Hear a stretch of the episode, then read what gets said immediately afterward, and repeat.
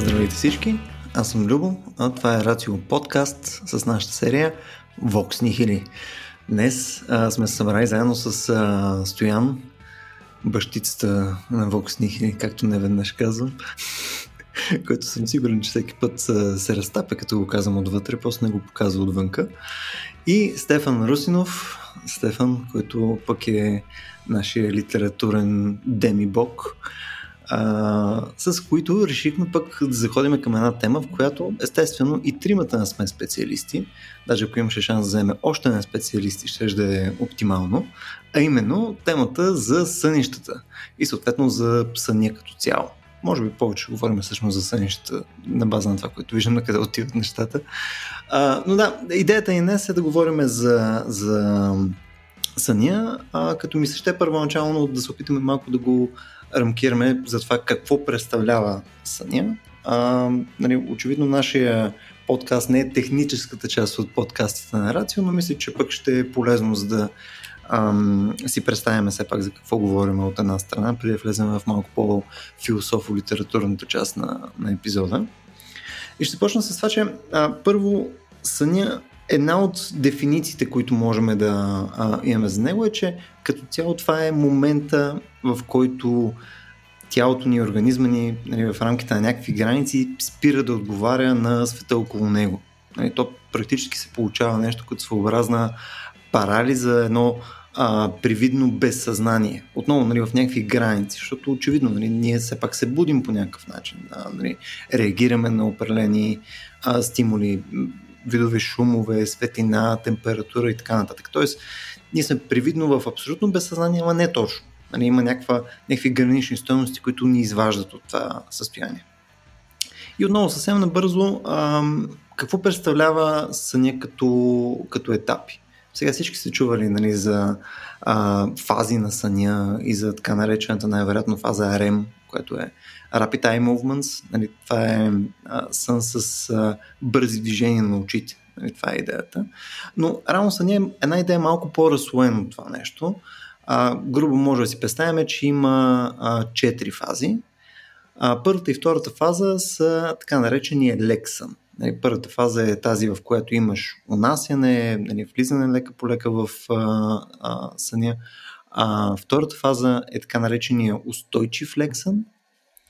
И след това влизаме в третата фаза, която е дълбокия сън. Дълбокия сън принципно е този сън, в който се извършват едни от по-важните процеси, които са за тялото. Тоест, в рамките на дълбокия сън той има така да се каже, възобновяващ ефект. По време на него се отделя хормон на растежа и така нататък. То е една от най-ключовите точки от вечерта ни. И той се различава от тази четвърта фаза, която споменахме малко по-рано, която е Rapid Eye Movement със съня. Като една от основните разлики е, че ние по време на тази четвърта фаза конкретно ние сънуваме. И тогава нашето тяло също бива, така да се каже, наистина ефективно вече парализирано, така че ние да не може да, така да се каже, разиграваме съня ни на живо. Тук представете си, примерно тичате по някакъв мост, скачате, правите някакви неща, ще е еволюционно доста лоша идея, ако това го вършите и наяве. Съответно, тялото по някакъв начин трябва да ни ограничи от тази относително лоша идея. За да си представите горе-долу все пак като минаване на времето на една стандартна вечер, представете си, че тези фази, първа до трета, те са в началото нещо порядка около час, час и нещо. От там нататък, горе-долу около час и нещо след минаването от тези три фази, влизаме в REM сън, който може да е около 10 на минути. И с минаването вече на вечерта говорим за едно такова редуване на тези цикли. Съответно, колкото повече минава от вечерта, започва периода на REM сън да се увеличава, да е повече от 10 минути, може да стигне до час, докато другия период съответно пропорционално намалява за тези три цели фази. Тук по-скоро причината, при която го казвам това е, за да си представите някаква цикличност, не е като имате ни 9 часа и първо в първия един час е първа фаза, втора фаза е в втория до третия час, така нататък. Не работи, оказа се по този начин, е по-скоро някаква цикличност, която се повтаря, но с различни пропорции. И отново, сега тук преди да влеземе в някакви размисли неща, тук искам да подчертая едно доста интересно влияние на съня, което примерно аз допреди относително скоро не знаех и може да обсъдим в подкаста малко по-натам, е, че оказа се, че съня е относително критичен за една брой процеси в тялото. Съответно, това, че ние може да се ограничаваме от сън поради някаква причина, било то, защото искаме да учим повече за изпити или примерно защото не е загуба на време и така нататък, може всъщност да има някакви много сериозни последици, физически за тялото. В смисъл, оказва се, че липсата на сън може да е, така да се каже, предиктор за неща тип деменция, диабет, сърдечни проблеми и така нататък. Мятам го относително рано, тъй като подозирам, че рязко ще изкочим от физиологичните обосновки за съни след малко състоян. Но е доста интересно. Ако ви е интересно като цяло за съня да попрочетете малко по-детайлно и съответно да четете от някой, който се занимава съответно с това професионално, може да ви препоръчам книгата на Matthew Walker, която е Why We Sleep. Имаме даже в магазина на Рацио, така че силно препоръчвам, ако нещо подобно ви е интересно, там може да влезете в доста повече детайли. Да, момчета, какво ще кажете вече да разслоим темата за съня и с малко повече неща? Подозирам, че тук Стефан иска да се включи с неговия секси глас. Аз първо благодаря на Стоян, че така ни предизвика с тази тема, в която нито един от трима ни не е по какъвто и да е начин специалист, но пък защо да не си поговорим за нея, след като ни вълнува тя, особено в серия с име Вокснихили. И благодаря все пак на Любо, че въведе някаква наука, защото тук нататък аз почвам с глупостите. Първо, понеже аз не бях съвсем разбрал явно темата на епизода и аз си мислех единствено само за сънуването, не за спането. Така че ми се ще тук да засегна, може би ненужно, няколко неща, които сънищата категорично не са. Първо, които така струва се, че битуват все пак и аз съм се срещал с тях като по-млад и съм бил под тяхно влияние и ми струва, че е хубаво да бъдат засегнати. Първо, сънищата очевидно не са пророчества, въпреки че аз веднъж ЦСКА щеше да играе с един ирландски отбор в евротурнирите и аз сънувах, че ще бият с 3-0 и те биха с 3-0, съвсем сериозно ви говоря. Но ето това е едно случайно съвпадение между реалност и сън. Да бе, случайно. Също там нататък, ако това е до някъде очевидно, следващото, което бих отбелязал е, че сънищата не са предизвестия. Примерно, ако сънувам, че Леля ми умира, това не означава обязателно, че Леля ми е умряла и че трябва да се безпокоя, когато се събудя, по-скоро, че примерно се страхувам Леля ми да не умре или пък искам Леля ми да умре и несъзнаването ми го изкарва по някакъв такъв начин в съня. Тоест, това, което искам да кажа тук е, че сънищата по никакъв начин не са универсален език, както изглежда от съновниците, примерно, където като сънуваш тенис ракета, това означава конкретно нещо. Като сънуваш еди какво си, това означава конкретно нещо. Напротив, те може би са най-индивидуалния език. Индивидуален до степен на непонятност дори за самия индивид. Така че ето, с примера с лелята, зависи от човека. Ако човека се страхува леля му да не умре и той я обича, сънището означава едно. При друг човек би означавало друго. Отделно, че според изследванията, езика, който говорим, играе голяма роля в сънищата и нещата, които се присъмват на един човек, който говори принципно български, един човек, който говори принципно английски, могат да означават в неговия контекст съвсем различни неща. И тук, понеже, както споменахте, аз съм литературен човек и мога да дърдоря само за такива неща, бих желал да започна с едно предложение за възможно и сравнително стабилно разбиране за сънищата посредством два литературни примера. Първия е един разказ на Достоевски, който се казва Съня на смешния човек. И разбира се, понеже тук е Достоевски, става просто един персонаж, който иска да умре и не вижда смисъл в нищо и всичко е абсолютно тегаво, обаче дори не му е тегаво, защото за него абсолютно нищо няма значение. И той непрекъснато живее с идеята за смъртта и смята, че смъртта решава абсолютно всичко и нищо няма смисъл при положение, че човек в крайна сметка ще умре, и той планува да се самоубие и си е купил револвер, въпреки много хубав револвер, въпреки че няма много средства. И в някакъв момент той човек заспива и изведнъж осъзнава, че се намира в ковчег и някакъв чакай малко, какво става тук? Не трябваше да има нищо след смъртта. Всъщност, объркало. Като почва да сънува, че се самоубива и се намира в ковчег. И от този ковчег някакво странно същество го понася и оттам нататък има едни такива разсъждения за сънищата. От рода, ето тук ще цитирам. Сънищата, както се знае, са извънредно странна работа. Едни неща ти се явяват с ужасяваща яснота, с изпъхващи сякаш под микроскоп подробности, а други се прескачат, сякаш си изобщо не ги забелязваш. Пространството и времето, например. Сънищата май ги ражда не разсъдъка, а желанието. Не главата, а сърцето. И това същество го отнася в една планета, която е абсолютно копия на Земята, напълно същото. И там този човек заварва едни хора, които са си хора като хората на Земята, само че те живеят в абсолютна радост. Безкрайна радост, те са слети с вселенската любов, изпитват любов към природата, пеят в прослава на отминаващия ден, обичат другите, не се карат, не се дърлят, не са настървени за секс. Въобще е някаква прото-нью ейдж история е това на Достоевски.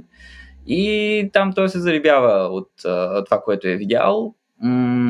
Сега може би странично на историята е, че той в крайна сметка ги покварява тези хора и те започват да се бият и да воюват. И интересното е, че те не са имали наука до тогава, но след като се покваряват, откриват науката, чрез която се опитват да обяснят света. И това е много кофти, защото истината в света не е достижима чрез науката. Но така или иначе този човек се събужда и решава да започне да проповядва този свят, който е видял в съня си, вместо да се самоубие. Другия разказ, който е подобен, но и противоположен на съня смешния човек, е разказ на един китайски писател, чието име не помня.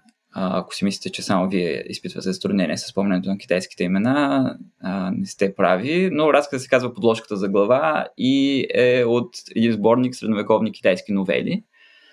Не знам, защо се нарича сборника новели, след като това са доста кратки разкази. Най-накратко в него става въпрос за следното. Един човек, който е така проселянин, се среща с един мъдрец в един хан. Разбира се, и започват си говорят, пият се така доста и младият човек накрая така му разкрива на мъдреца: човек, тук е много зле, аз всъщност не съм много кадърен, много се бъхтя, много съм способен, обаче нищо, седя си на нивата от 100 години и не виждам изобщо някаква прокопсия, пък аз искам да постигам велики дела в живота си, е бил майката.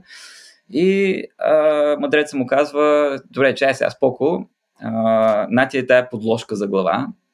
Те не са имали възглавници тогава, имали са едни твърди подложки за глави, които са направени от дървета или от дърво или от порцелан. И заспива и тук. И човека заспива и вижда как тази подложка за глава го всмуква. И оттам нататък той започва да сънува как се оженва първо за една заможна и красива жена. Оттам нататък нещата така доста му тръгва. Той започва да язди коне, започва да се издига професионално.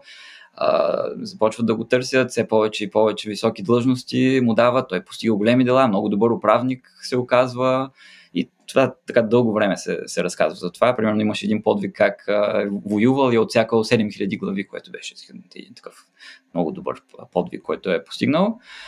В някакъв момент обаче някакви хора започват да му завиждат, набедяват го, императора повярва на тези хора и го праща в заточение. Гата съня, то няма свършване. Дълги години той е в заточение, накрая все пак го помилват, той пак започва да се изявява много добре и така докато не стане 80 годишен, на 80 години пише едно писмо до императора, императора е тук малко кателясах вече, дали не мога да се пенсионирам, защото вече съм много възрастен, болен съм, неща повече се занимавам с тия работи. Императора му отговаря: ай, стига ли го тива, човек? Ти ли?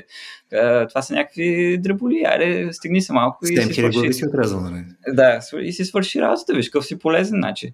И на следващия ден човека умира, след което се събужда от съня.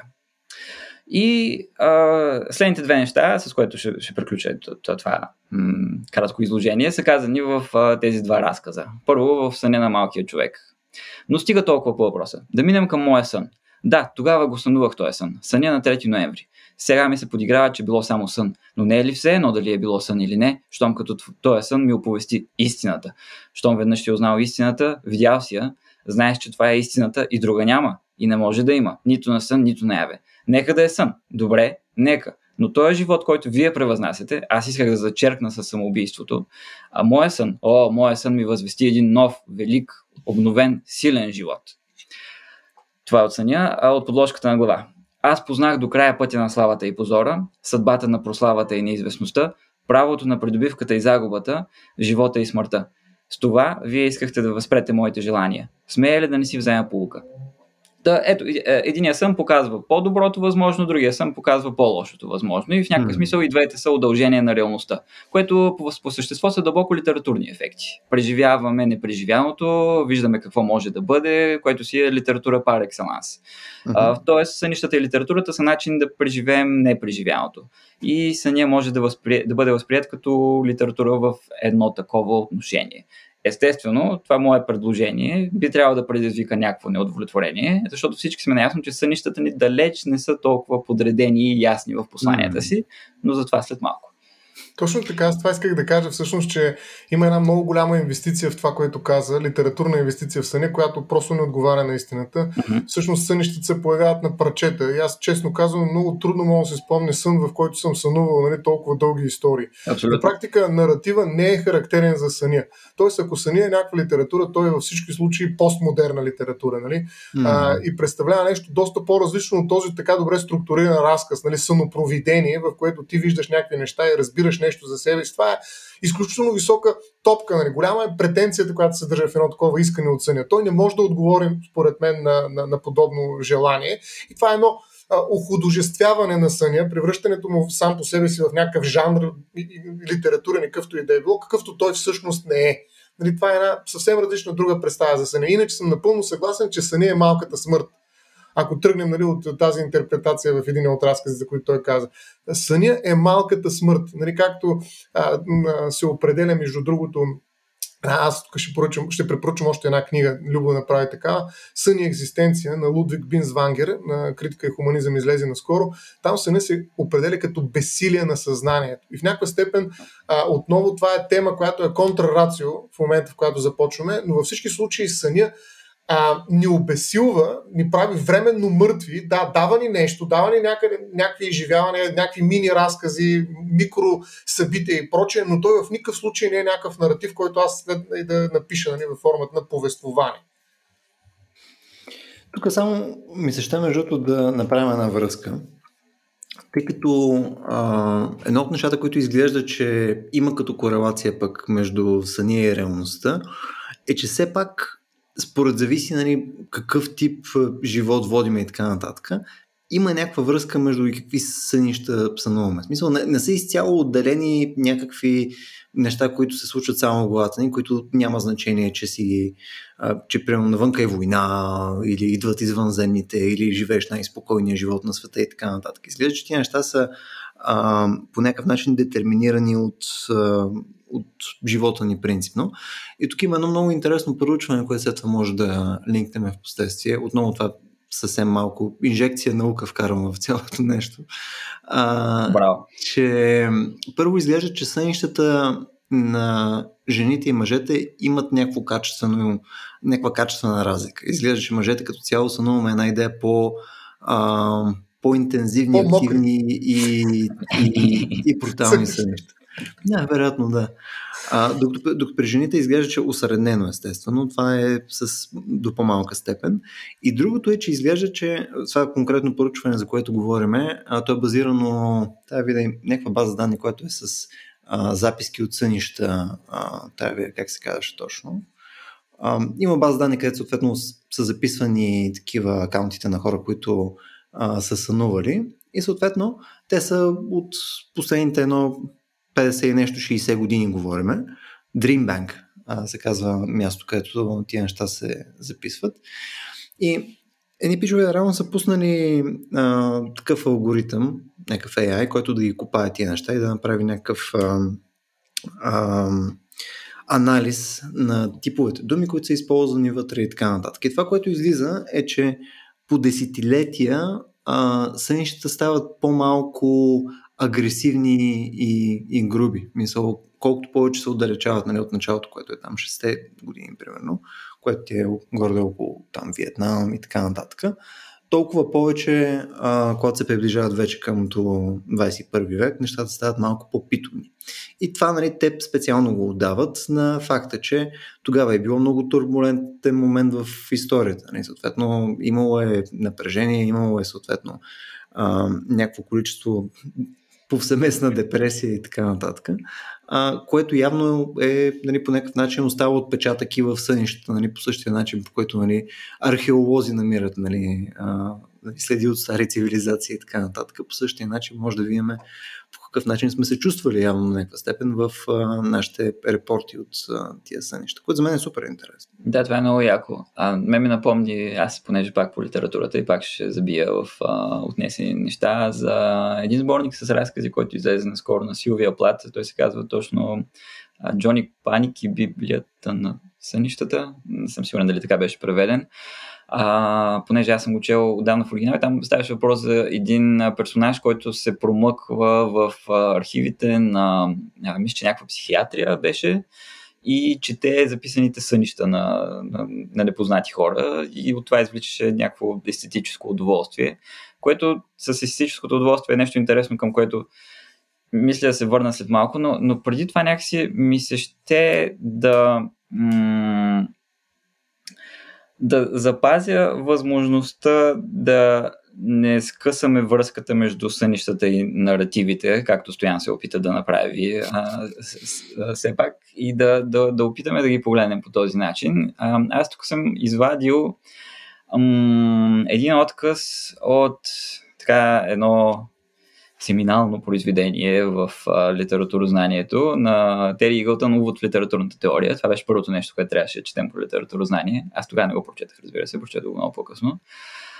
Където той се опитва да говори за съня като текст. И според Лакан, казва Тери Игълтън, несъзнаваното е структурирано по подобие на езика.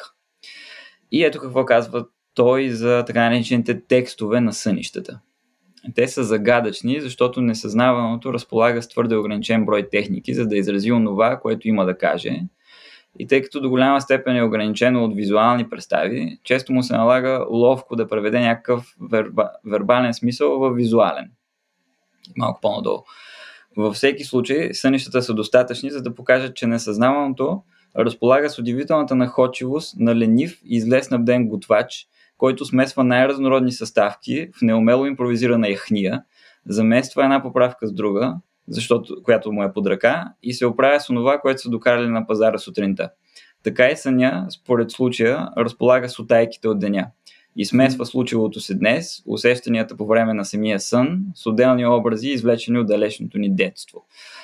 И това за мен е малко пак странна теория, която е по-скоро по пътя към разбирането и обяснението на сънищата. Примерно там се изказваше твърдението, че примерно ако сънувам, че ритам рак, може би го сънувам това, защото съм ядосан на някакъв човек с фамилията Рачев. Или примерно ако Любо сънува, че яде питката на Стоян, може би желанието му всъщност е да яде нещо друго на Стоян, което звучи като питка. Jesus. И в рамките на тази теория остана неясно защо несъзнаването не използва директно, примерно, пенис, след като това също е визуален образ, но обяснението е, че това може да се окаже твърде шокиращо за Любо и той да се събуди. Несъзнаваното иска да си каже каквото има да каже и затова използва такива обиколни, подмолни методи. И Оттам нататък е казано, че литературното произведение доставя удоволствие, защото посредством косвени формални средства трансформира най-дълбокото безпокойство и копнеж в социално приемливи значения. Тоест, примерно, трансформира пишката в питка. Тоест, тук идеята е, че литературата и сънищата предлагат приемливи, разчетими наративи, чрез които ние можем да видим, да обработим, да се справим с ужаса на съществуването и на питката на Стоян. Не знам как Любо се справи с ужаса на тази твоя интерпретация и как продължаваме да водим този разговор, защото в него е, нали, копчето, с което може да прекъснем всичко, но явно е решил да ни даде шанс, нали, да говорим за неговите вътрешни проблеми, психически най-вече. И тързания, и желания, щения. Трябва да кажа всъщност, че в съня първо пак има една идеализация на този наратив, който според мен изобщо не е в съня, той е в нас, нали? Т.е. при интерпретацията се появява целият този естетизъм на съня, особено пък ако тръгнем към кошмарите, които са изключително наративни, нали, но са свързани с много сериозно усещане за нещо, което се случва така някакси и въпреки волята ти, и ти нямаш никакъв контрол върху него, и огромно е притеснението, но няма някакъв наратив, който да го обясни. Т.е. според мен тази естетизация през наратива всъщност е нещо, което ние добавяме, за да се справим с самата странност на нашите сънища. Тоест, самия сън и по-скоро сънуването, разбира се, и това, което сънуваме, е нещо доста странно за нас. И ние, за да го разберем, се опитваме чрез самозаписи, самопредставяне, само какво ли още не, нали, да го подредим и да си кажем, ето сега тази част от нашия живот, която е една трета на практика от живота ни минимум, нали, ние разбираме и ние подреждаме в тези шкафчета по този начин. Нали, психоанализата действително дава език на съня, но ако го направим до край това нещо, ние според мен ще унищожим тая първичност на съна, където няма реч, няма нищо, което да казва нещо друго, освен, нали, собственото преживяване, което ние имаме. Напълно съм съгласен за яхнията, в смисъл всеки, който сънува, може да го, нали, потвърди, нали, защото знаем, че понякога нещо звъни в съня ни или нещо се случва, обаче се оказва, че звъни телефона или нещо друго около нас, нали, т.е. някакъв звънец. Т.е. това смесване на сън и реалност е напълно характерна. Плюс това има много проучване, нали, това не е необходимо да си учен, за да можеш да го кажеш, нали, че съня в крайна сметка е особен начин на работа на мозъка. Нали. Ако по време на будуване, нали, бодрстване, ние всъщност сме ориентирани към стимули, които идват от външната среда, нали, нашите сетива, така да се каже, се включени, те непрекъснато обработват определена информация и превръщат в наше поведение, т.е. реагираме на външната среда, то по време на съня, който за това е толкова необходим, ние обръщаме взор навътре към себе си, ако изобщо го обръщаме този взор, защото той не е саморефлективен, той е самореализираш се, но няма рефлексия в него, няма съзнание, което да го прави. Ние се обръщаме навътре и започваме да преживяваме някакви специфични за нас неща, които тук съм напълно съгласен с Стефан, че са супер индивидуални и затова археологията на сънищата, на масовите сънища, изглежда доста опасно нещо. Нали, с какво са сънували хората по време на Втората световна война? Ами, много трудно бих казал, че може социология тук да ни помогне и да направим някаква социология на сънищата по време на ели коя си война или на ели какво си историческо събитие. Така че това е малко сложно, според мен, и рисково начинание, но със сигурност ние сме в едно такова състояние по време на сън, на сънуване, в което съзнанието не може да рефлектира върху това, което се случва в нашата съновна феноменология, да речем. Това, което ни се случва, ние си го обясняваме постфактум. Даже бях чел, че всъщност ние не можем да запомним сънищата си, докато сънуваме, а затова, това се случва едва чак след като се събудим. И затова е толкова трудно да си спомняме сънищата и затова е много важно за хората, които държат да си ги помнят и да си ги подрежат, нали, в истории, да си водят така наречения дневник на сънищата. Тоест, докато сънувате, в момента, в който сънувате нещо много важно, нали, трябва да имате някакво копче или някакъв инструмент, нали, това се тренира с времето. Между другото, аз съм го правил и при мен се е получавало това нещо, да се събудите примерно 2 часа и половина и да запишете това, което сте сънували, след това да си легнете обратно. И да сънувате пак нещо и пак, т.е. да си водите дневник в реално време на сънищата, за да може, нали, като се събудите, да ги помните всичките, а не само последния, евентуално. Не знам дали се е случва, но мен се е случва, когато аз помня нещо, докато си измия зъбите, вече не се сещам за какво беше то, обаче го сънувах и беше много важно. Ама какво беше, нямам представа вече. Така че трябва да фанем сънищата, докато са, така да се каже, топли, нали? Да ковем сънищата, докато както желязото е горещо. И ние наистина, според мен, цялата тая рефлексивна интерпретация, която носи някакъв със сигурност доза естетизъм, нали, е привнасяне отвън на нашето съзнание, нали, докато съня в неговия суров вид няма абсолютно никакъв, бих казал, или няма никаква претенция за наратив, аре така да скажем. Може да открием някакви разрушени части от наратив. Може да има наратив, но той е по-скоро много ситуативен, много локален, много малка е случката, която разглеждаме. Но такова нещо, трима брата отишли, не знам с какво направили, или какво се... Аз не съм сънувал такъв съм. Сигурно някой с по-богато художествено въображение, като Любо, нали, питката, която се върти, може и да е сънувал, но... Тук само да вметна нещо, не че конкретно имам деца вика някакъв кон в това състезание, нали, за наратива, нали, по време на сънищата, обаче изглежда ми, че нали, то не е такъв тип мислене тогава. Нали. Сънищата не е по същия начин, по който бихме седнали да напишеме разказ. Нали, смисъл, то е различен начин на работа и на мозъка ни, и на нали, различно състояние изобщо, в което се намираме. Та идеята ми е, че това, че ние сме сънували някакъв откъсличен ужас, нали, където прямо тичал съм нагоре по някакъв калдъръм, докато не съм скочил от моста, който от някъде се появи, от това моста, долу е пълно с огън, на който си готвим неща. Нали, смисъл, тия неща нямат нищо общо, нали, то е някакво такова супер наистина начупено. Обаче ти събуждайки състояние, реално и съответно помняйки тая част, нали, тогава вече пък има един друг процес, който е ние си спомняме неща. Когато си спомняме неща, ние започваме пък да ги запълваме с друго съдържание. Знаеш, ние от това нещо не прилича на нищо, можем да направим един доста качествен разказ, нали, и то вече е малко спорно колко си спомнял, колко си възпроизвел, нали, докато си бил буден и така нататък. Ти винаги допълваш, когато имаш някакъв спомен за нещо. Дали ще от сън, дали ще от какво се е случило при 10 години, примерно, на някаква почивка някъде и така нататък. Въпросът е дали това е сънят ти. Защото за мен, нали, наистина има някаква недосегаемост на съня, някаква непрозрачност на съня, която се затваря в времето, в което ти сънуваш. Да. След това, когато си спомнеш за него, ти го променеш малко или много. Абсолютно, точно. Аз точно това казвам. И даже на мен твърдението ми е, че ние никога не можем да знаем точно колко го променяме, като си го спомняме, защото ние винаги си го спомняме. Никога нямаш пряк достъп, то никога нямаш будното ти преживяване, нали, да кажем, когато отидеш на почивка на морето. Нали. Наистина се е случило, ето го, ти си бил еди къде си, някой мога да те е снимал, докато това се случва, примерно, да показва, нали, как си паднал по лице върху пяска и така нататък, докато в случая на съня това го нямаш като случка и то винаги си го припомнеш и винаги го умалмощаваш допълнително от това, което е било първоначално, защото ти нямаш достъп до него. Да, това е основната, така как да кажа, основният компромат в съня срещу съзнанието, че всъщност ние непрекъснато сънуваме.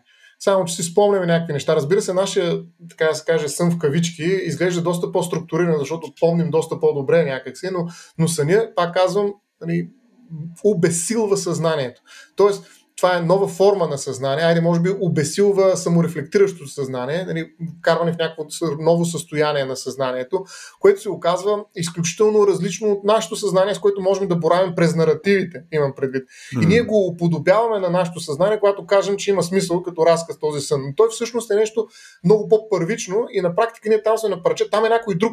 Вярвам, че той има някакви подправки от моята реалност, със сигурност, които са вкарани вътре и мирише яхнията на мен, но това не съм аз, защото наистина там аз не мога да се сглобя. Нещо, което ми позволява да бъда идентичен на себе си, индивидуален субект на някакви неща, включително и на собствената си история. Те са аисторични в някаква степен. Те са локални и адхок значещи сънищата, т.е. можем да ги свържем с някакви събития от нашия живот, но не са исторични, в този смисъл наративни явления. От тази гледна точка, не че тук трябва да се фиксираме толкова върху наратива, аз съм сигурен, че литературата няма как да не работи през наратив, колкото и постмодерна да е, когато говори за сънищата. Още повече психоанализата го прави. Тя се опитва, нали, какво прави Фройд, нали, сънищата, царския път към подсъзнанието, нали, не към тебе, а към подсъзнанието. Ето веднага преструктуриране на личността, нали, има един свръх аз, един аз, едно то, подсъзнанието. И ние имаме достъп до аза, свръх аза, но подсъзнанието приключва с, нали, точно тая бариера. И в един момент подсъзнанието трябва да бъде извадено наяве, за да се решим някакви проблеми. Нали, много грубо префразиран Фройд. Нали, той Юнг също го прави, но при Юнг не го остава пациент, нали, да прави асоциации, защото Фройд какво прави? Я кажа какво сънува, я сега прави асоциации. Тоест, виж как работи. Там наратива е през асоциации. Асоциациите реферират към някакви събития, т.е. към някакъв наратив, но не създават такъв. И той почва да работи с асоциациите на клиента Фройд. Те асоциации са начина, по който той интерпретира сънищата, като всичко, което се случи там, за него е значещо. Нали, има някаква семиотика на съня, която е психоаналитична и която ни помага да лекуваме според него. Нали. Знаем Пъпър, нали, Карл Пъпър, какво е казал за Фройд, че това не е наука, защото там всяка асоциация може да е значеща и прочее. Няма нещо, което може да го обори Фройд.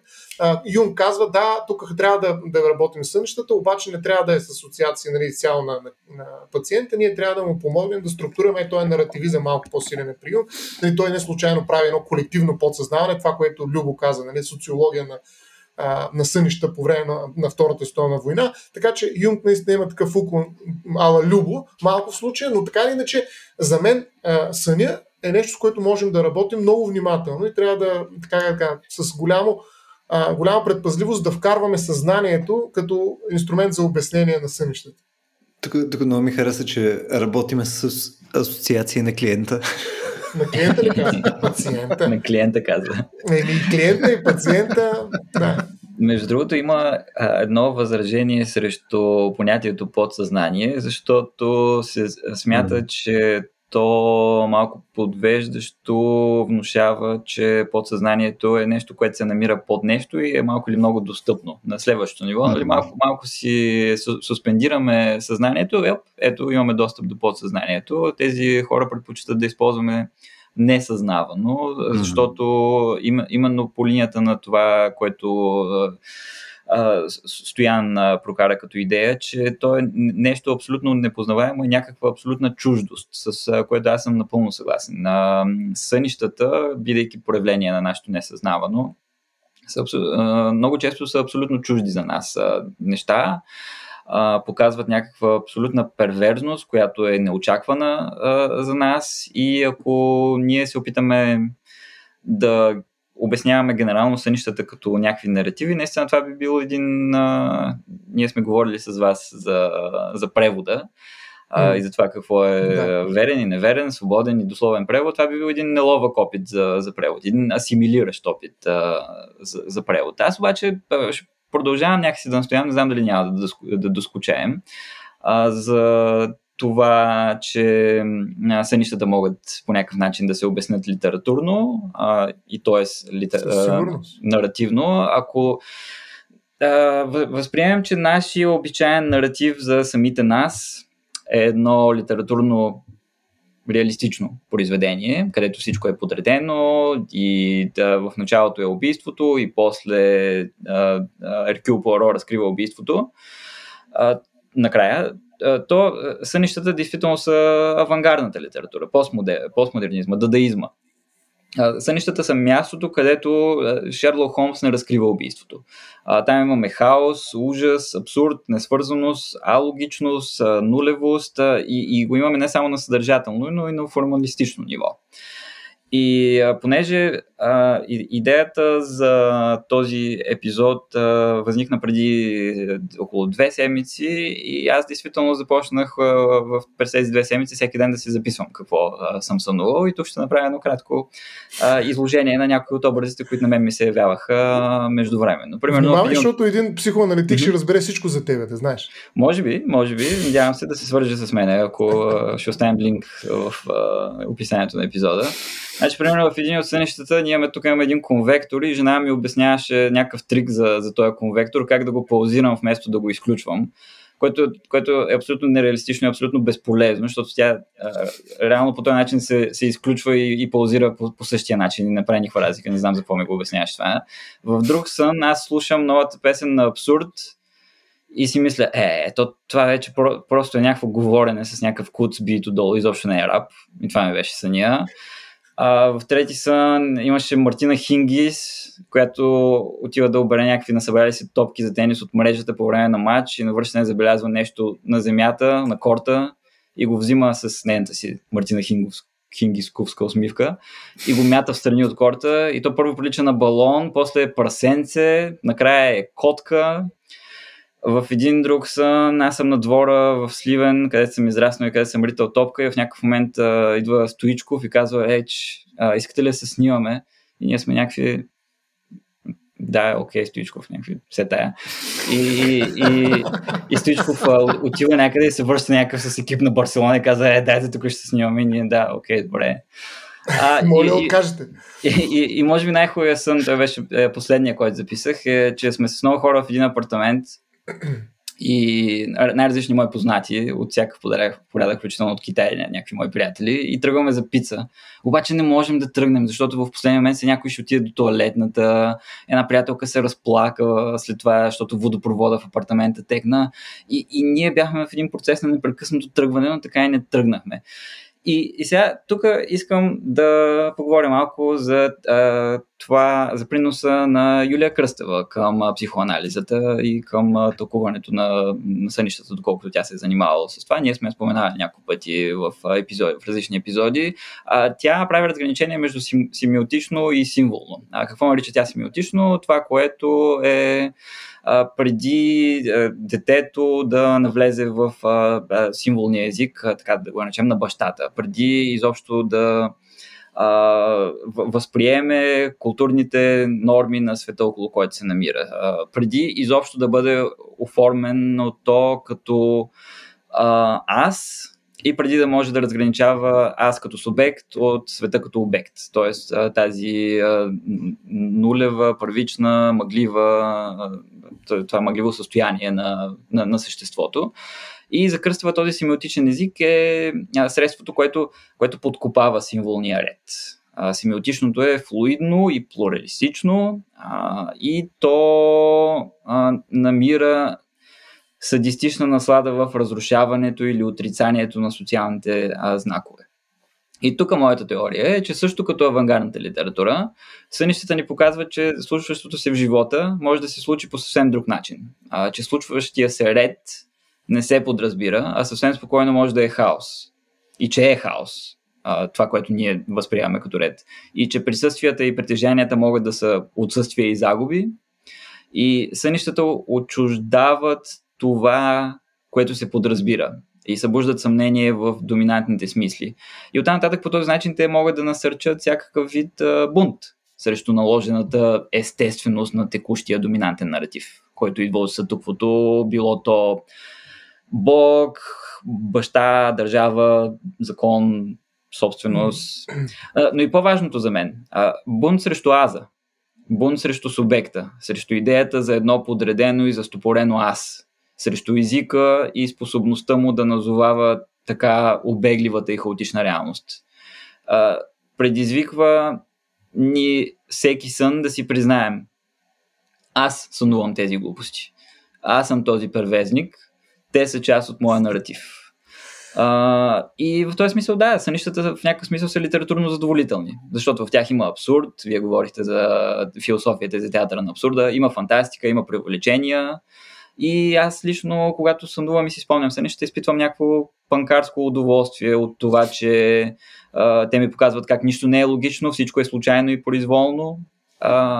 И оттам нататък на мен ми се случва понякога да чета и реалността като сън. Ето, примерно, вчера ходих до библиотеката да чета едни книги. В библиотеката ми случиха такива абсурдни и странни неща. Така ме размятах, аз не знаех какво става изобщо. Отиди на това гише, отиди на това бюро, вземи си номер от портиера, вземи този жетон и го пусни в тая кутия. Никаква идея какво се случва, но го правех и реалността беше някакво абсурдно съществуване в този момент. Тук, ако ми позволиш да продължа идеята за пунта, с една такава битова, по-скоро вицова ситуация, нали, където жената пита какво се сънува, ако се сънува нещо свързано с изневяра, нали, мога да получиш доста шамари, нали, за това. Или дори тя да е сънувала, нали, имаш един такъв виц в нея: в моите сънища как се държиш, представям си в твоите, нали. Трябва да носиш отговорност за сънища. Да, това е хубаво. Тоест, дали ние носим отговорност за това какво сънуваме, доста любопитен въпрос в крайна сметка, защото от една страна ни казахме, че е свързано с някакъв субпродукт на нашата личност е съня, така че може би, макар и да не сме го свършили в реалността, нали, той в християнството е така: не пожелавай жената на ближния си. Нали, ако я пожелаеш в съня си, дали това не е всъщност грях? Тоест, може ли да извършим престъпление едно, но грях в съня си? В крайна сметка има сладострастни, това вече шегувахме, мокри сънища, нали, които може би не са толкова невинни като някакви дреболии, които се случват докато спъвам, и всъщност показват много дълбоки не, даже не просто желания, ги наричат контражелания. Нали, тези контражелания, срещу които ние се борим, нали, което отново веднага свързва с подсъзнанието, разбира се. Да, примерно да правим секс с майките си и така нататък. Да, контрасмисъл има вътре даже в сънищата, но въпросът е дали носим отговорност за сънищата си. Той въпрос, според мен, е винаги отворен. Каква е отговорността, която носим за сънищата, за това, което сънуваме? Като хубавото е, че много лесно може да ги забравим, нали? Може да не ги споделим. Това е нещо много съкровенно. Да споделяме сънищата с това, което направи Стефан тук, нали? Макар че той го направи доста безопасно. Сигурен съм, че си спестил нещо, но това е друг въпрос, нали? Така че... Да, си погледна, имаше някакви по-странни. Да? Имаше неща, които не искаш да споменеш, защото жената със сигурност ще слуша и след това ще има отговорност.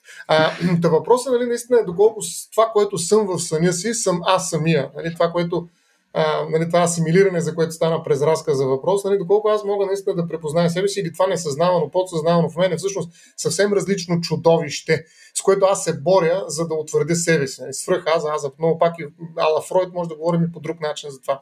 Но за мен нали, това присвояване на дори на бунта в съня през някакъв наратив, защото това е и бунт срещу наратива, ако се върнем пак на тая приказ, където я почнахме. Това присвояване е опитомяване на съня. Нали, някакси за мен е готино, нали, да остане съня като нещо, което не е нужно да се обяснява, дори като някакво усещане. Иначе и Пьер Дако, аз бях ви подготвил един такъв много кратък цитат също, да видите как превръща съня в една метафора. Нали, той пък следното нещо казва. Сънят е нашия таен и най-ценен разузнавач. Ето още един разказ за съня, малко по-различен. Той е образът на пълната ни самота. Тук обаче съм 100% с него. В съня ние общуваме със себе си без никаква възможност за хитруване. Нищо друго не съществува извън нас. И повечето лица, които ни се присънват, често са просто други аспекти на личността ни. Ясно е при това положение колко е важно да декодираме радиограмите на нашия разузнавач, за да ги разберем и да извлечем полза от тях. Равносметка на афективния живот. Сега, отново има едно свръхинвестиране в сънищата. Според мен не всички сънища са толкова такива радиограми. Нали, за нас и за нашата същност. Всъщност ние сънуваме много прозични неща много често. Нали, особено като простатата алармира. Нали, аз сънувам едни типични клишета, нали, които ме карат просто да стана да отида до тоалетната. Нали, нищо друго, освен простатата не алармира в тези сънища. Така че, айде да не ги правим, нали, супергерои в Хиксмен поредица. Нали. Няма такова нещо. Това са много прозаични сънища и повечето от сънищата ни са точно такива, трябва да кажа. Сега, има някакви неща, които изпъкват, защото ги помним по-ясно и сме се чувствали явно доста по-развълнувани, докато сме ги сънували. Но това са рядкости, според мен. Нали, това са неща, които се случват веднъж на N на брой пъти сънувания и действително те може би наистина имат по-важно значение за нас, защото ние може да открием повече неща в тях. Нали, т.е. може да ги разкажем по различен начин. Той е разузнавач, така да се каже, понякога е много досаден пенсионер, нали, от сотаджия, тип, нали, който просто ни казва, че нещо се случва с нас, тук болита нещо, я отиди сега нещо докосва, бе, събуди се да видиш какво е това и т.н. Тоест, много по-елементарно е това, за да го вкараме в такива естетически краски на едва ли не, да не виждаш тук. Той е образът на пълната ни самота. Супер яко. Ние често, нали, в Вокснихили говорим така патетично, разбира се. Аз днеска нещо съм явно друго настроение, не знам, иначе Пьер Дако ще да ми хареса много.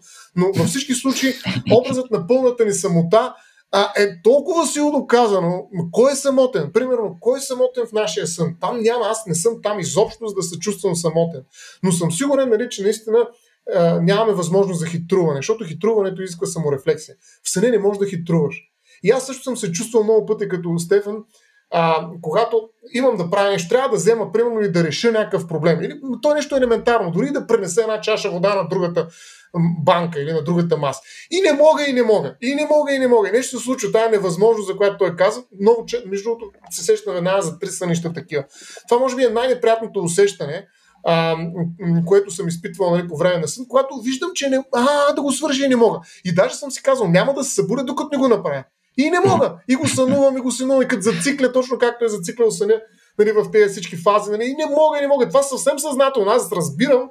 Не знам дали това също е особен феномен. Нали, аз разбирам, че сънувам. Разбирам, че това нещо...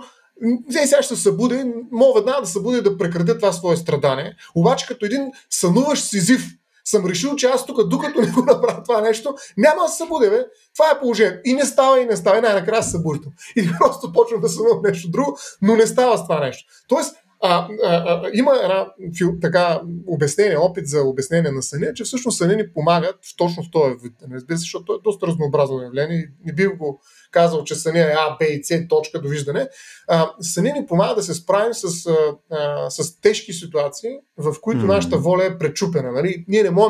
Ние сме в стрес, ето аз не мога да го направя това нещо и аз имам проблем с това нещо и съня ми помага да свикна с това усещане. Той не ми разказва дори никакъв разказ.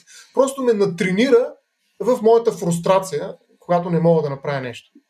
Тук даже мога да мъкна нещо. Тъй като това, което показват всъщност някаква серия проучвания последните 5-6 години е, че точно посредством сънищата... Да, събудих се за секунда просто. Любо и наука, стига! Една от функциите всъщност на сънищата, което е възможна, е евентуално по време точно на този REM сън, когато сънуваме, тогава да е момента, в който мозъка забравя. В смисъл, всички сме чували то стандартен троп, ходи на списа, съответно ще мине. То изглежда, че именно това нещо. Първо мозъка забравя, но едно от по-важните неща е, че ни преструктурира, така да се каже, дефрагментирани спомените. По начин, по който първо ги затвърдява по някакъв начин, но второто, което е по-важно, това, което и Стоян казва, премахва част от емоционалната натовареност на тези спомени. В смисъл, без значение какво е било, съответно то започва и маха жилото на този спомен, който ти остава толкова ярко през деня. И тук даже имаше, мисля, че в един от епизодите с Валю бяхме го говорили съвсем накратко, когато говорим за посттравматичен стрес, на хора, които са били в военни зони и така нататък, че един от проблемите, който се вижда при тях е, че те имат проблеми с съня и имат проблеми съответно с памет на цяло. Мисля, да помнят неща, които са случили преди доста време, обаче ги помнят и с емоционалното тегло на този спомен. Смисъл, затова имат под този тип кошмари, неща и така нататък. Така че изглежда, че сънищата играят някаква много фундаментална роля в това да ни балансират мисленето по начин, по който да може да го преживеем този ужасен живот. Без значение какъв ужас се е случил, просто да може да се наспихме, да си отиде малко от тази отрова и съответно все пак да може да продължим нататък. Това е доста интересно. Точно за това съня, ние си говорихме и за нощта, е един от най-важните плодове на нощта. Нищо, че ние можем да сънуваме извън нощта. Ние направихме с теб, направихме един епизод за нощта, който сигурно ще хареса и на ТВД, но и там си говорихме какви плодове, защото тя е плодоносна нощта. И един от най-важните плодове за мен е съня. Освен, че той ни отпочива чисто физиологически и психически, на практика той ни осигурява друг живот, друга реалност. Ето метата, дето ще правят Фейсбук, всъщност ето ви е метата. Ние живеем в нея. И то по една трета в рамките на всяко денонощие е благодарение на нощта. И затова нощния живот и обръщането на този ритъм, който е биологично заложен в нас, в крайна сметка може да ни отнеме един много специфичен начин на живеене, който ние със сигурност осъществяваме, но не винаги го капитализираме. В автобиографията си никой не съм написал "Безспал съм, знаете ли, до този момент 15 години съм спал". Какво ще кажете? И колко сте спали ви. Смисъл, това някакси никой няма да обърне внимание, но всъщност аз наистина съм спал 15 години и даже много често казвам на хората, с които работя, че аз работя по техните и моите проблеми, докато спа. Мен мога да ме наемеш, докато спа. Представяш си колко взимам на час, докато спа. Смисъл, такъв, това е факт. Абсолютен факт е, че аз наистина работя на друг режим там. Може би не аз, някой друг. Нямам трудово правоотношение, това може да е експлоатация някаква форма, но и тук и Маркс може да се намеси, как точно експлоатирам работната ръка, докато спи, спящата работна ръка. Но във всички случаи това е един много сериозен плод. Аз не мога да се представя наистина хората, които не спят. Има такъв, знаем и Любо също тук, учения след нас, може да се намеси да ни каже какви са тези случаи и така нататък, но има такива синдроми, в които човек не може да спи. И това е ужасно. Тоест, не е необходимо да имаш някакъв конкретен специфичен ужас, който трябва да преработиш през съня, за да се превърне в ужас живот ти, ако не можеш да спиш. Има хора, които спят по-малко и даже има книги, че това са били големи гении, всички гени, като почнем, нали, айде да не изброяваме имена. Но така или иначе става въпрос за хора, които наистина са ефективни, въпреки че спят малко. Това е чудесно. Ако могат наистина да компенсират, така да се каже, активния си буден живот с по-малко часове сън, може би е чудесно. Но има хора, които изобщо не спят. Нали, това е за мен, аз представям, имало е случаи, в които съм правил някакви преходи и не трябва да спа повече от 40 часа, примерно, маратоните, така наречени. Ами това е ужасно наистина. В един момент изобщо не ти дреме и за живота ти. Нали, смисъл, каквото иска да става, искам просто да заспа. И най-накрая се спиваш. Нали, то те изключва от само себе си. Аз, нали, ако не са някакви химии, да, то просто другия иска да започне да живее своя живот в теб. Нали, Тоест, това няма как да го превентираш, нали, не мога да го спреш. Така че според мен сън е нещо много специфично за нашия начин, на нашата онтология. И затова знаем на дик разказа, нали, пак да го естетизираме, нали, те киберовце или електрическите овце могат да сънуват. Нали, как сънуват точно те? Тоест, сън е нещо, роботите могат ли да сънуват електрически овце? Андроидите. Да. Така че за мен това е много специфично нещо, ако ние го изгубим, т.е. нали, някакси има една битка както срещу нощта, така и срещу съня. Нали, не е хубаво, това е загубено време. Ей, как може да спиш? Нали? Не трябва да спиш, трябва да спиш максимално бързо. Кратко, имаме 1000 уреда, които ни измерват това. Нали, в момента има страшно голям бум, нали, на те метрични данни за съня. Дали си спал добре? Аз деца вика, не мога да спа от това да гледам как спа. Нали, смисъл, до така степен съм обсебен, нали, от съня си. Нали, трябва да видя дали спа добре, ама трябва да разбера, че спа добре, трябва да съм буден. Нали, така. А как да спа, нали, тогава? Тоест, в един момент съня става нещо, заради което аз съм не просто отговорен какво сънувам, ами как сънувам и дали сънувам, колко сънувам. Цикъла ми добър ли? И те събужда. Ами как? То стана като цикъл това, което, нали, трябва да се обгрижва, нали, толкова колко ми е рем сън. Я да видя сега тук. О, добре, днес имам добър рем сън. Мога да ходя да работя. Нямам добър рем сън, на обед трябва да дремна малко. Нали, спокойно. Чакай, възбудих се, както виждаш. Нали? Но идеята ми е, че имаме една война срещу съня.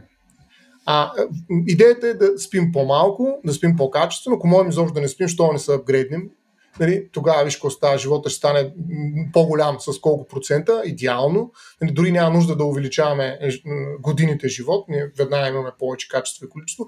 Въпросът е обаче, нали, според мен, е дали това е една заслужаваща се борба, знаем ли срещу какво се борим всъщност? Тук по-скоро аз бих поспорил за това нещо, в смисъл според мен дълго време сме имали борба срещу съня. Мисъл, тук някои от хората, които ти не цитира, прямо като казани, хора, които се опитвали да живеят с малко сън, прямо ти е желязната лейзи, Маргарет Тачър.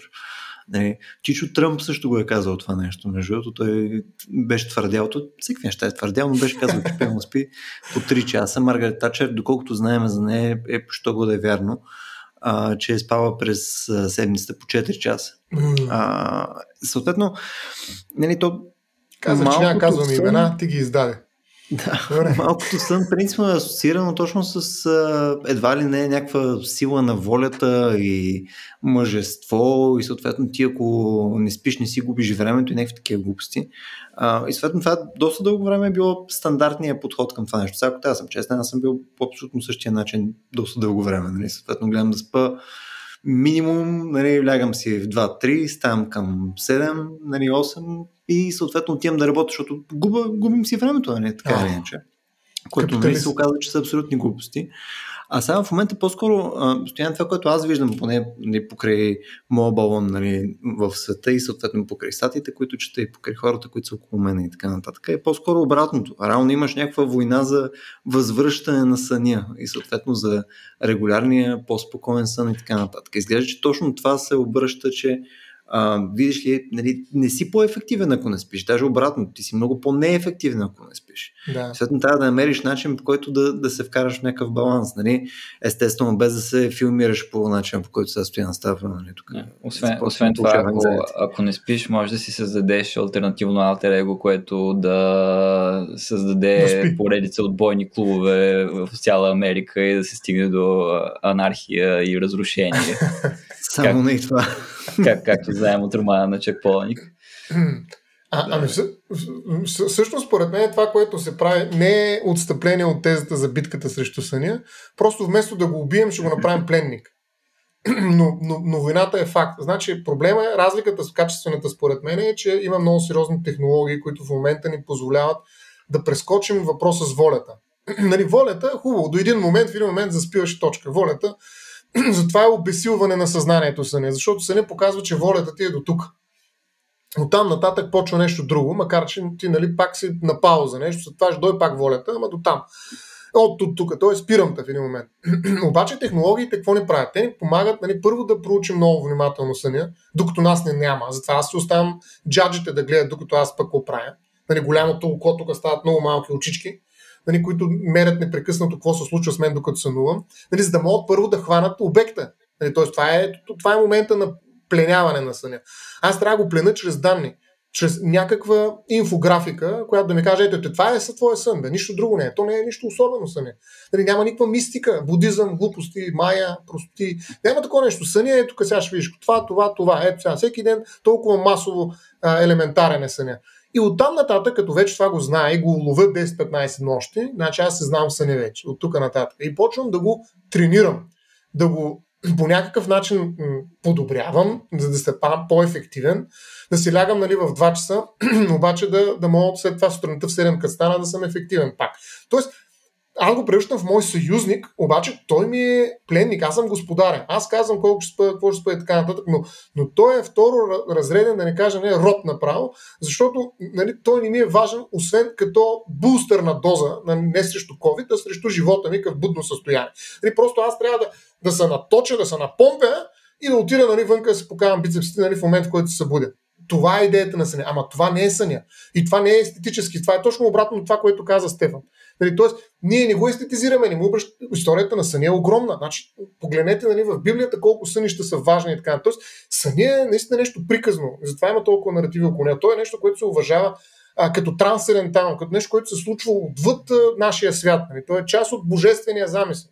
В този смисъл съня наистина има на пиедестал, един особен пиедестал, в който той се преживява като нещо различно, от което ние трябва да внимаваме. Трябва да го слушаме, нали, да вземем някакви съвети, но не се намесваме там. И изведнъж технологиите, както винаги, казват, чай сега да демитологизираме Ала Вебер, нали, тук пък, сега това Ала колко пъти го повторих, сигурно ще анализират някъде, че казват, този подкаст много пъти използват Ала. Да, Ала Бала, не си говорят, но така или иначе кой ще ме анализира? Друг въпрос това. Да не се отклонявам. Но въпросът е, че и си загубих мисълта, нали? Сега това също ще го анализира. Разбираш ли? Също ще го анализира. Добре, кажи пак, аз ще се върна. Не, аз забравих. Като каза, че не анализират, аз се стресах и всичко ми излезе от главата. Не, искам да кажа, че технологиите девалвират съня. Те го превръщат в един продукт, който е наша отговорност, като всяко нещо. Здравето е от тебе зависи. Бе, не зависи от мене, не винаги зависи. Ето, съня ви, това е ваша отговорност. Вие си го оправите, ако искате след това, като сте буден, да отидете да работите за любо, да имате да изпълните дневната дажба, която при любо е много висока. И затова трябва да спите повече или по-ефективно. Изберете си. Ето. Тук аз бих включил също само следното нещо. Съвсем набързо, като коментар. Технологиите винаги са някакъв асистент. И в момента пивам конкретно технологиите, които са съм, защото съм ползвал всякакви апове, примерно, за тракване на колко добре спим и така нататък, въобще не са там. В смисъл, по никакъв начин в момента не можеш да ползваш дреш и ползваш някакви часовници, пръстени, там, каквото и да е там, възглавници, на които ти тракват неща, смарт, прочие и така нататък.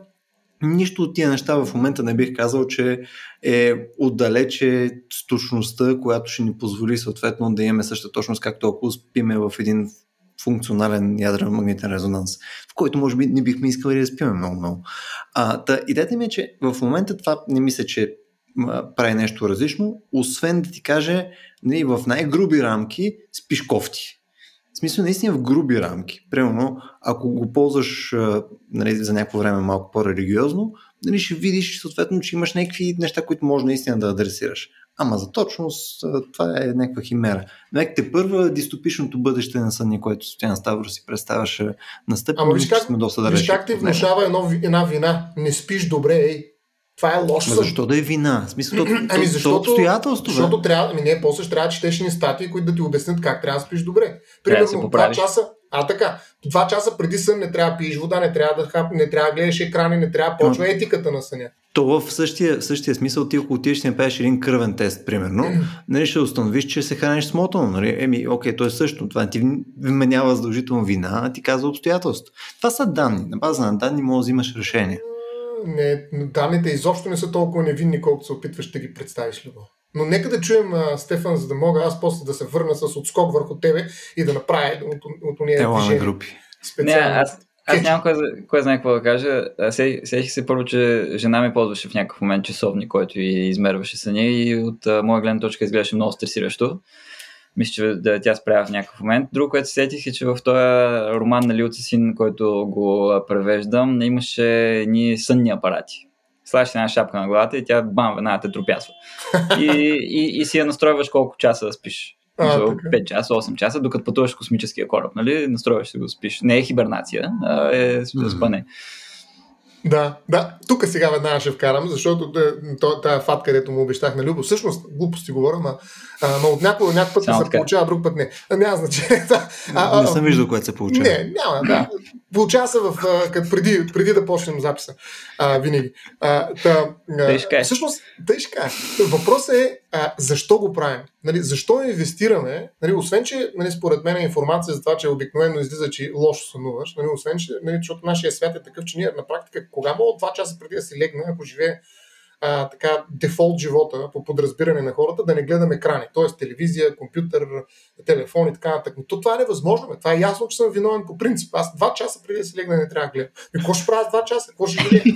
Аз трябва да си легна точно преди 2 часа, за 2 часа до съня ми да мога да не съм гледал. Нали? Тоест ми трябва 2 часа един предварителен сън, за да мога да си направя условията за следващия сън, който вече е добър. Нали? Тоест... Няма, ще си пуснеш един епизод на Рацио. Да слушам. Ама да, но там пък много се вика, креща той ще ме разсея пак нещо. Трябва нещо повни... може да се пусне някаква духовна музика, да, всъщност може. Но не е въпросът в това. Нали, данните със сигурност ми казват какво да правя. Обикновено такива чисти данни, нали, има винаги едни предразсъдъци, които ги карат да се подредат по определен начин тези данни или да са точно тези данни, а не някои други данни. Въпросът е според мен, че тези данни не са направени за да спиш, а за да работиш. Тоест, колко от тези неща, които четем за това какво означава добър сън, са насочени към това аз да спа повече. Защото ако съня е някаква ценност, която сама по себе си заслужава да инвестираме в нея. Чакай. Повечето, всъщност, то... Чакай сега. Дай да поставим малко неща на масата. Защото за да имаш качествен сън, те са няколко фактора, които не е само тотал продължителността. Защото ти отиваш, лягаш си и съответно в рамките на твоето лежане и заспиване, първо ти имаш за колко време заспиваш. След това, когато заспиш, е съответно колко ефективно спиш, дали се будиш, дали хъркаш, дали се движиш и така нататък. Хъркането, вярно. Допълнително, съответно, ти имаш много фактори, които ти влияят на качеството на съня. И даже не са ти толкова нещата, в смисъл не ти е даже дали гледаш екрани и така нататък, съответно каква е температурата в стаята ти. Ама виж сега, през цялото време ми говори за някакво качество на съня. Като цялата тая идея за качество, аз пък ти говоря за количество. Значи аз ти говоря, ако наистина съня беше нещо, което е ценно, щяхме да говорим за количество. Тоест, щяхме да гледаме как да спим по 12 часа на ден. Но ти видял ли си някъде няма такова, някъде някаква препоръка да ти кажат, искате ли да спите 12 часа? Ето сега си. А ти видял ли си в някакво общество някъде, в смисъл, преди колкото време си харесаш, някой да спи по 12 часа? Примерно хората, които са в планината, примерно в един Непал, да речем, хични им древа особено през зимата. Повече даже сигурно спът. Или пък някъде, където отидеш, в някъде, където живота е с различен ритъм, то вече не остана такова място, защото всичко влезе в меридиана около Лондон и се видя часовници, да гледаш колко часа.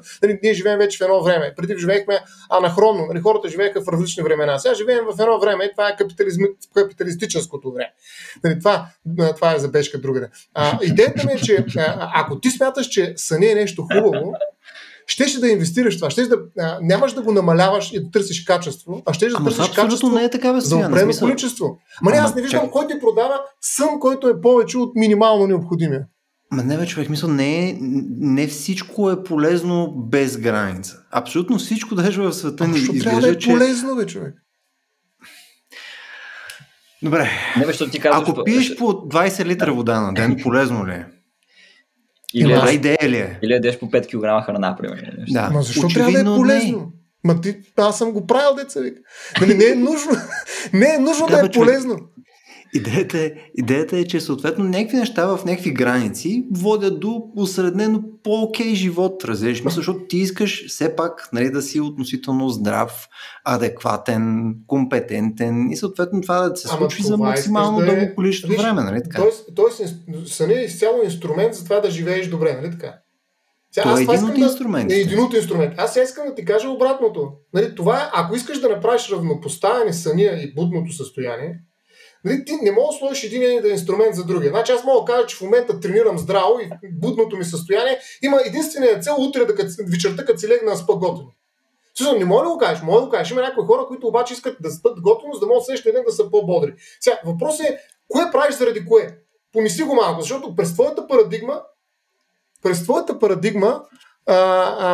парадигма на практика ти поставяш на първо място будното състояние и след това кажеш съня какъв трябва да е, за да имам аз качествено будно състояние, и качеството на сън се определя от качеството на будното състояние.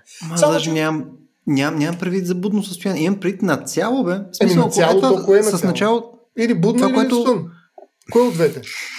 И двете, защото ти си, нали, човек и в двата случая. Съответно, ти си жив и съответно имаш някакви, нали, цялостни характеристики. Нали, съответно, ще живееш 60 години, 70 години, 80 години и така нататък. Дали съответно си болен от някакви болести, дали съответно имаш качествена памет и така нататък. Дали си буден, не си буден е релевантно. Ама не е вярно, не е нерелевантно, защото аз само ще завърша тезата и ще спра, за да не става да непрекъснато говорим по една и съща тема.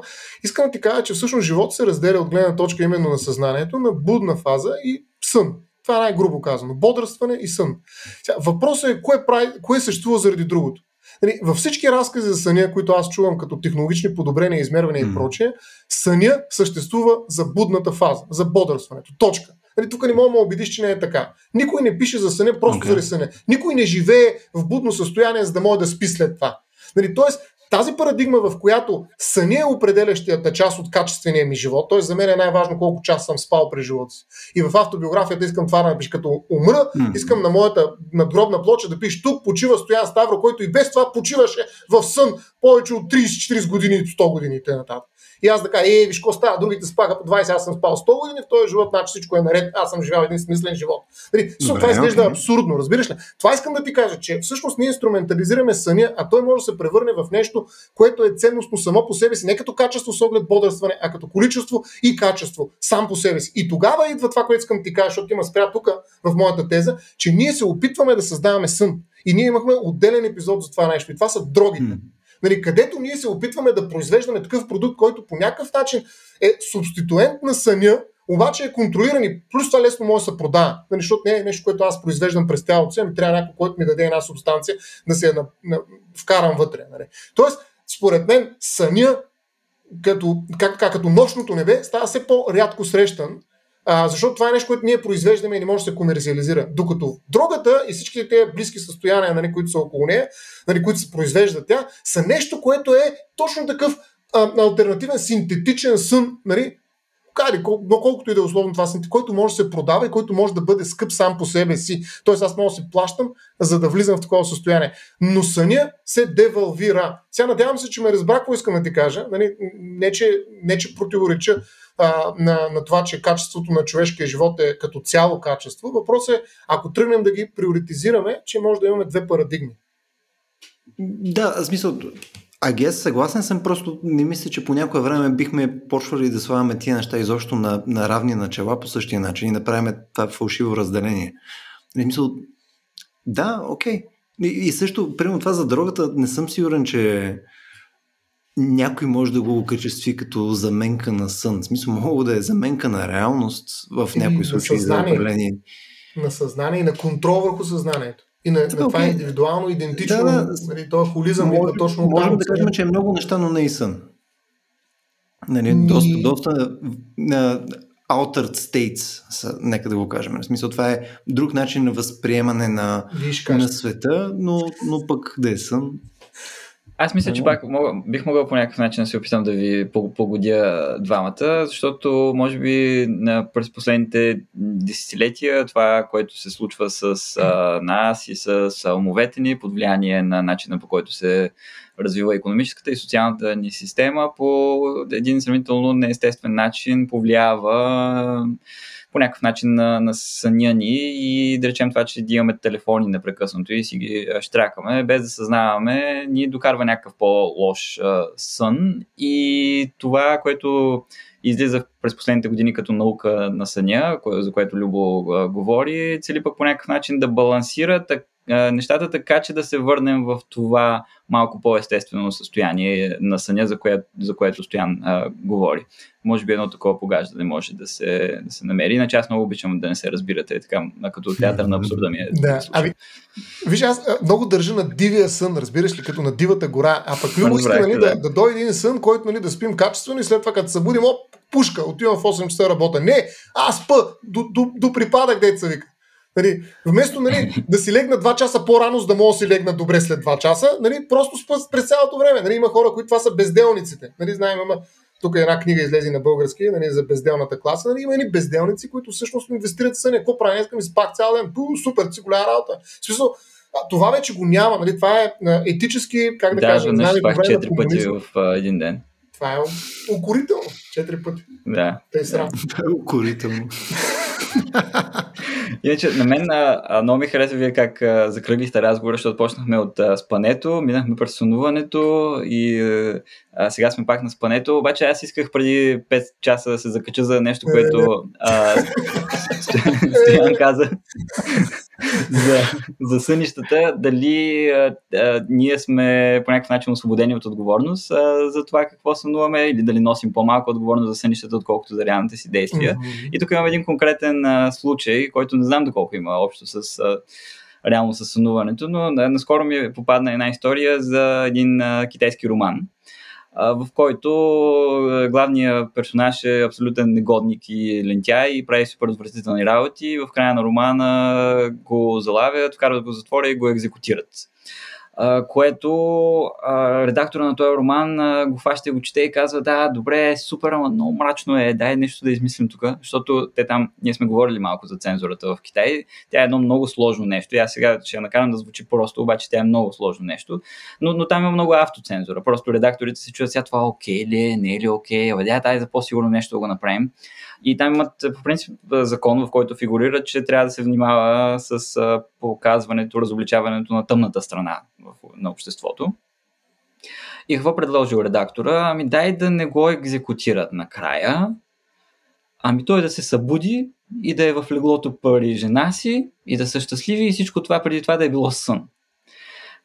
Така че ето, да се изпотил така. Тук е една употреба на съня като измъкване от някакъв вид реалност.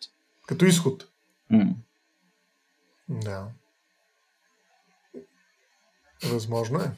Но обаче дали има изход от съня? Нали, тук вече ти като тръгна с Китай, аз бих добавил будизма и изобщо тая концепция. Той в индуизма мисля, че има за тая мая, която всъщност това заблуждение, което минава през съня в крайна сметка, за това, че реалността е реалност. Няма такова нещо. Всичко това е сън, обаче ние не можем да излезем от него. За да излезем, трябва да направим някакво усилие. Това е някакси изведнъж да се събудим. Ето Будата. Будата какво е? Някой дете събудил. Макар, че по цял ден спи. Виж какво става. Но без да се връщам към старата си медитира. Какво правим и спи? Да, и Джуанза, който сънува, че е пеперуда и се събужда и се чуди дали е Джуанза, който сънува, че е пеперуда или е пеперуда, която сънува, че е Джуанза. Така. Ето виж, това е изхода от съня. Това е много хубаво нещо, защото съня наистина е такъв лабиринт. Тоест, възможно е, тук имаше един филм, който беше, как се каже на български, дето сънуваха сън в съня. Inception. На български как беше? На български сега. Да, бяха го превели с хубава дума. Как и да на Inception, само как се казва. Окей, това е... Инцепцион. Ти си преводач, мисля, че намерим най-добрия начин да го преведеш. Ти си преводач, бе. Идеално е, инцепцион, така се казва филма на български, но въпросът е, че наистина сънищата могат да те обградят по такъв начин, че да те вкарат в един лабиринт, от който няма излизане. И това вече е философската интерпретация на съна, според мен. Ние така малко или много не стигнахме до нея, особено много не стигнахме до нея, но идеята ми е, че наистина съня е възможен инструмент да обясниш тази епистемологична неспособност на човека да разбере собствената си онтология. Сега станаха много неща. Но идеята е, че наистина съня е доста добър инструмент така да се усъмним дали всъщност ние живеем живота, който живеем реално, или сънуваме. И Бинсвангер не говори за сън и екзистенция. Т.е. екзистенцията, съния, как се отнасят помежду сте, или са, или ли са. И за мен наистина това е една от най-силните употреби на съня, вече в доста по-метафоричен план, разбира се, като заблуда, като измама. И Декарт смята, че един човек той може да сънува, но ако се съмняваш по време на съня си, значи все пак си когито. Значи е сум. Така че в някаква степен съня е много плодотворен като метафора, според мен, и в философията, трябва да кажем. И в това да се усъмним в реалността си, в нашата способност да знаем. Тоест не е ли знанието всъщност един продукт на сън, който ние не осъзнаваме. Това е, според мен, един тригър, много добър двигател за тази саморефлексивност, която е развила разума. Тоест съня е помогнал на разума, на рациото, да се утвърди, защото винаги има едно на ум трябва да имаме, дали пък не сънуваме в момент, дали пък това, което правим не е продукт на някаква илюзия, на някаква заблуда, съзнанието не прави някаква шега, и затова примерно и Карл Пъпър, който мога да кажа, че трябва винаги да разсъждаваме през твърдения, които са лесно оборими. Тоест те са рискови, защото може да се... ако сега не сънувам, ако се обуда, трябва да се събудя. Или нещо друго, това е много елементарно казано. Но изхода от съня, това, което каза Стефан, според мен е много любопитен момент в сънуването. И съня като изход също. Тук междувременно проверих Inception на български е генезис. Да. Също супер българска дума, Просто генезис, какво друго да е. Да, инсепция. Контрацепция. Пак че не е дезинсекция. Добре, момчета, тук мисля, че приспахме вече хората, които слушаха днескашния ни епизод. Нищо малко към края така вдигнахме маслото. Имаше малко джугър-джегра. Много бързо се предаде стояне според мен. Аз се предадах. Както трябва, естествено. Трябва винаги да... Ти си по-силен интелектуално. Така че не мога да... Естествено, да, смисъл. Мощ, просто трябва да... Добре, че беше Стефан да напомири, иначе не знам какво ще я направим. Сигурно щяхме да го приключим предварително. Аз много често така, като ви слушам се карате в епизоди, в които не участвам и си представям как може да се помирят тия две гледни точки.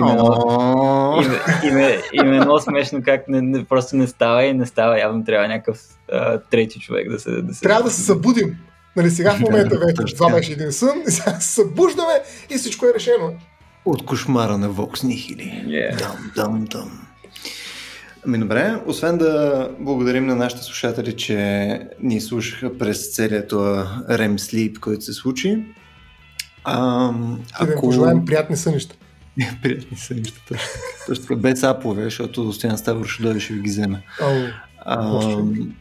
Точно така. И също и да благодарим на Стефан, че реши да си отдели малко време, за да ни послуша как се караме 10 минути. Между другото, много по-яко е, като има кой да слуша как се караш. Защото само стоите и сте двамата, пак е окей. Точно за това покарахме Стефан. Има някаква реална фигура, пред която искаш да докажеш, пред която искаш да спечелиш спора. Има арбитър. Макар че на мен изобщо ми дреме, но няма значение.